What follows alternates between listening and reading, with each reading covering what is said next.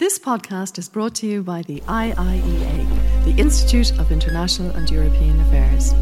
Join the discussion on IIEA.com and access our engaging videos, blogs, and podcasts.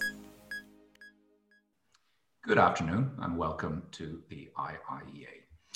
No two continents in the world are interconnected in the way Europe and North America are trade in goods and services is massive and has continued to grow in recent years despite some political turbulence in transatlantic relations.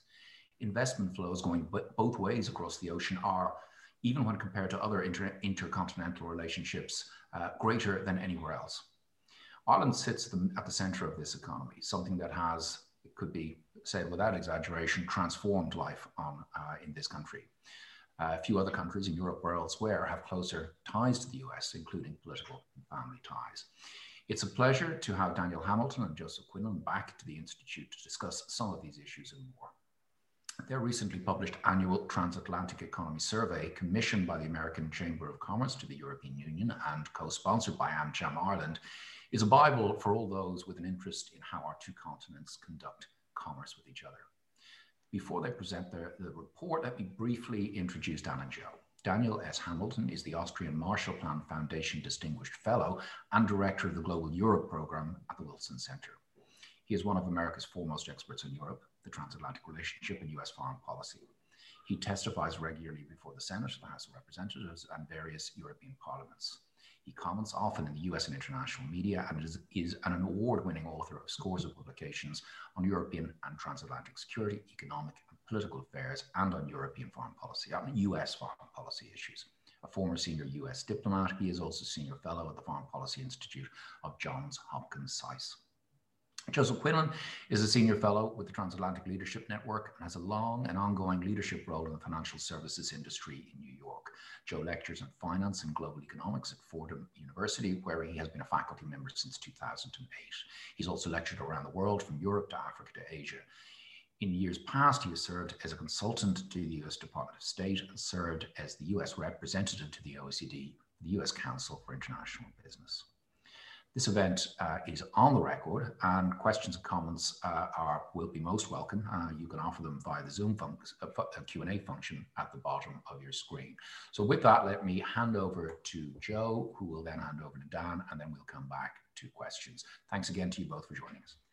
Sure, Dan, and thank you, and good afternoon, everyone. It's a pleasure to be here to talk about the transatlantic economy. We, we, hopefully, you, you can take some time to look at the, the new survey, just chock full of data facts that are very important to the overall narrative. What I'm going to do is just kind of outline economically where we are in the cycle, because as everyone knows, the last 12, 14 months, unprecedented in terms of the pandemic, the lockdown, what it meant for the transatlantic economy. And broadly speaking, as we talk about, Dan and I, you know, we're, we're, in, we're in a healing process. The transatlantic economy is healing. And if you saw the global GDP numbers from the IMF this week, they raised their global GDP estimates. So globally, economics are getting better. We're healing. We're coming out on the other side. But there's some divergence there, and I'm going to talk about that. So I'm sitting outside of New York right now, and I can tell you from the US perspective, the economy's red hot. We're running around, say, 10% real GDP growth for the first quarter of this year. Um, we've got a lot of forecasts that are talking about 7% real GDP growth for this calendar year, which we haven't done that in decades. It's almost like China like.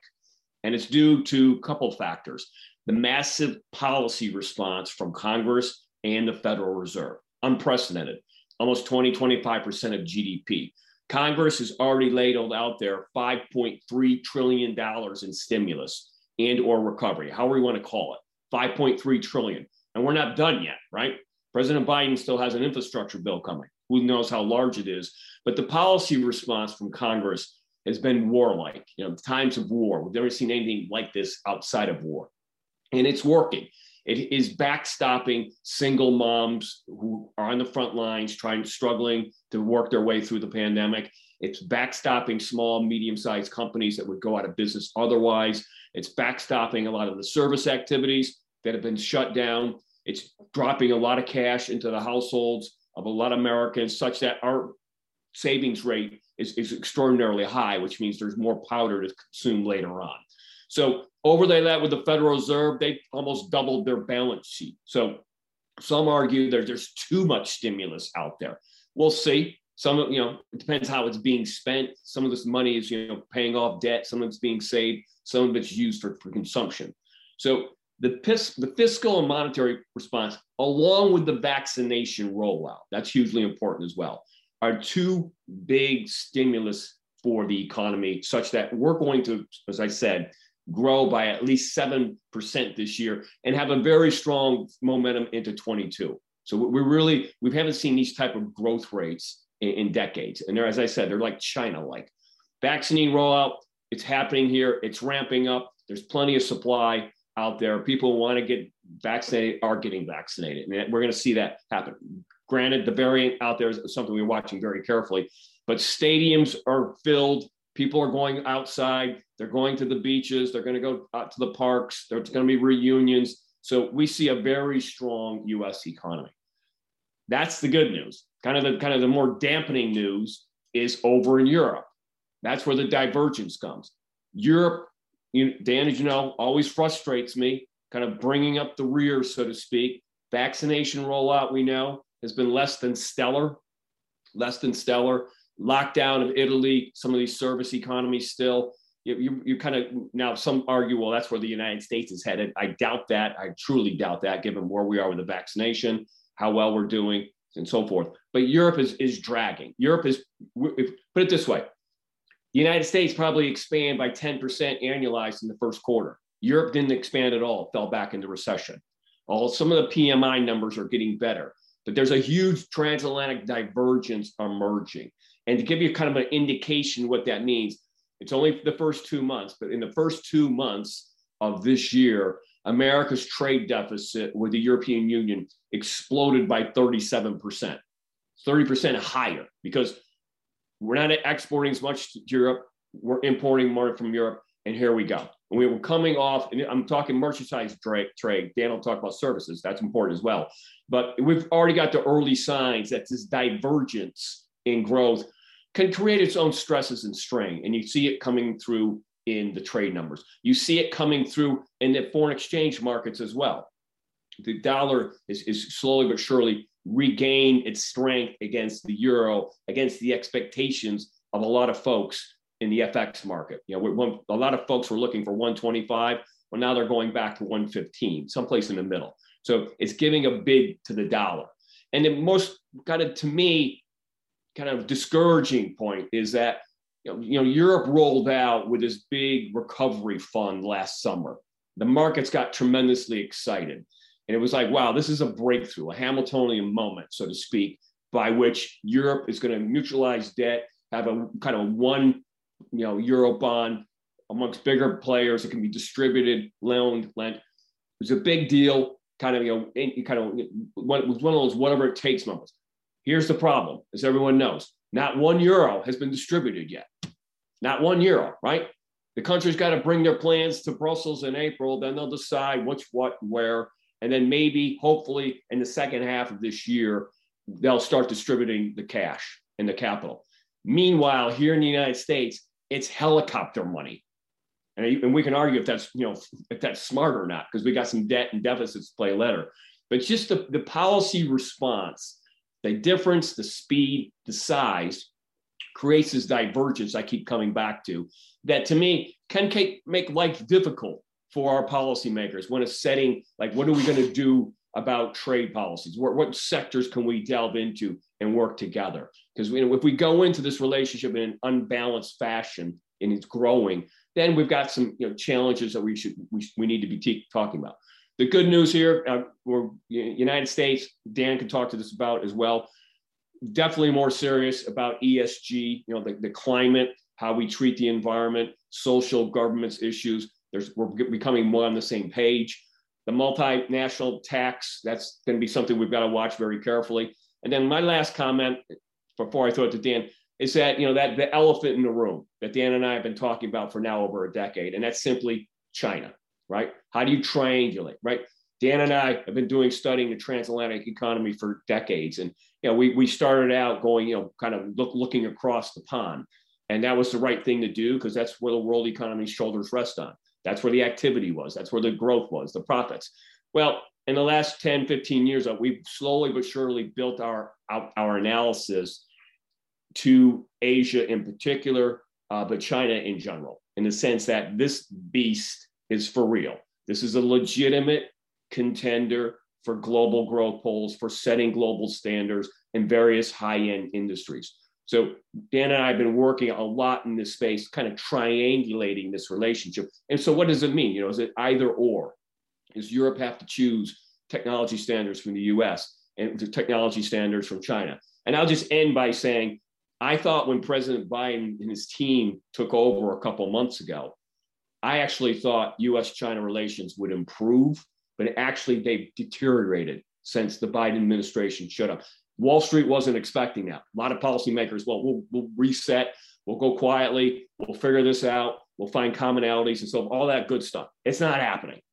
Taiwan now is a flashpoint for sure, right? Hong Kong has been, you know, we, we know what's happened there. Now companies, right? European companies are in the crosshairs of that boycott, nationalist boycott of their goods in China. So this is, I'm not saying it's going spiraling out of control, but it's getting interesting and it's getting hot. So Dan, let me pass it over to you and you can go deeper. Thanks, Joe. Uh, thanks to uh, our hosts for having us here today. We appreciate it so much. Just on that last point, uh, China is also becoming sort of the rationale for the infrastructure bill that's being, uh, the Biden administration is pushing. It's an interesting way of talking about it. But there's an analogy, which is in the 1950s, President Eisenhower used the Soviet threat to build the interstate highway system across America. It was a major change in the way America lived, but it was all justified by the Cold War.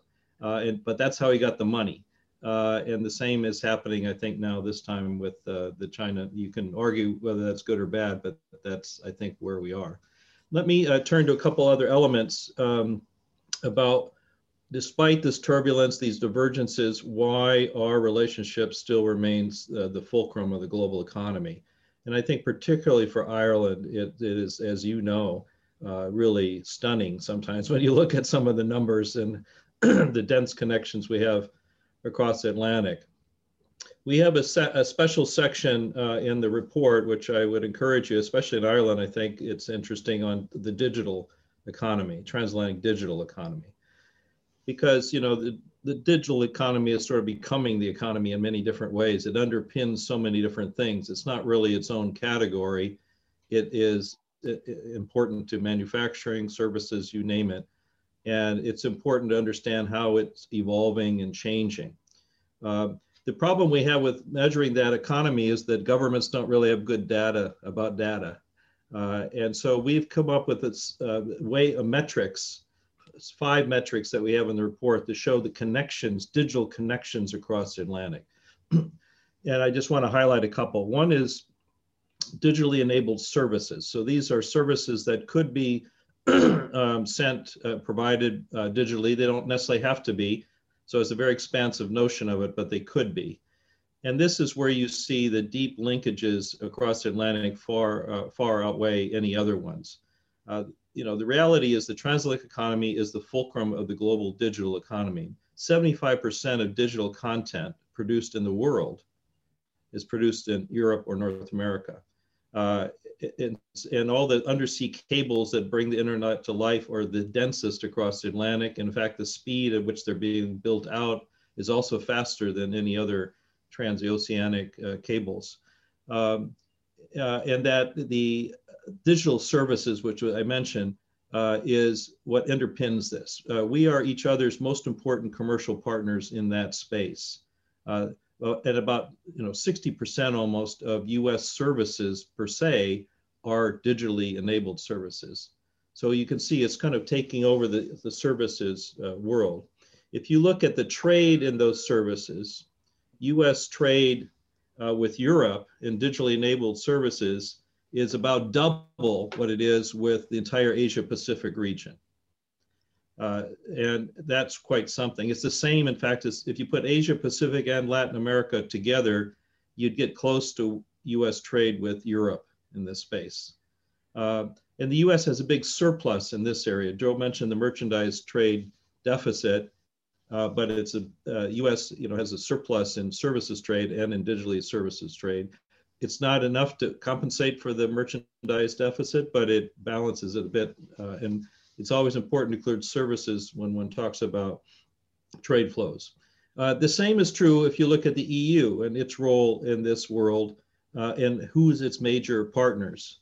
Um, before Brexit, this is a you know this is a classification issue, the EU 28 or the EU 27. But before Brexit, the US uh, got more, had more trade with the EU and digitally uh, uh, enabled services than the rest of all the rest of Europe and all of the Asia Pacific. So just one country, the United States, more important than the entire Asia Pacific region to Europe in terms of this trade, these trade flows. Now, because the UK, which is such an important services country, is not included in the EU, then the US falls a little bit behind. But I mean, this is sort of artificial in a way because it's the European flows are still there. Uh, so one country, as I say, essentially equivalent uh, uh, to the entire region of the half region of the world, the Asia Pacific region. Um, and the second uh, a way to look at it is how companies really work. You know they prefer to be uh, close to their customer and provide services where the where the customers are instead of sending them across an ocean uh, if you can. And if you look at that you see also services via affiliates of us companies. So us companies say in ireland uh, are much more important than services trade uh, and the same is true for european companies that based in the united states and those those flows again uh, dwarf anything uh, that's going on with other parts of the world. So it's important to uh, include investment flows and see how those work and how companies you know trade among themselves. Also the digital space uh, to show the recenter your picture of where who's important to who in the digital uh, in an economy. What the OECD has done now is finally try to link trade flows to data flows. So uh, it's hard. To, data flows don't tell you about commercial value necessarily. Just because we're we're exchanging a lot of data doesn't necessarily mean it's really valuable. You know, you could stream a video that's not have much monetary value, but it uses up lots of gigabytes of data. Or you could send a financial transaction or architectural design at the click of a button that could be worth millions of dollars, but it's not. It doesn't take up much data space. So one has to be careful here by just looking at flows, but even the flows are still really intense across the Atlantic. What the OECD has done now is shown which what what countries are are trading based on those flows. So they're trying they are trying to now uh, make a link here, and it's very interesting that the top two countries in the world international trade underpinned by data flows. Number one is the United States. Number two, Ireland ahead of Germany, ahead of the Netherlands, France, Switzerland, Sweden. Those are all the next ones. There's no Asian economy mentioned uh, in any of those uh, top tier. Uh, the UK does a different uh, data classification, so it's it, it's not in, in, the rankings, but the OECD says it's also in that top tier. They just measure it uh, differently. So it's really uh, shows you how strong this is, how important it is to Ireland in particular, that it ranks so highly in that space. So that's there's more in the digital economy, but just to to move on, there's been a lot of discussion recently, uh, prompted by a Eurostat report, that China has become Europe's uh, the EU's top trading partner. Uh, there's a lot of media was full of that uh, a few weeks ago, and it's simply false uh, the way the media interpreted it. That was a report about trade in goods, and it ignored uh, trade in services.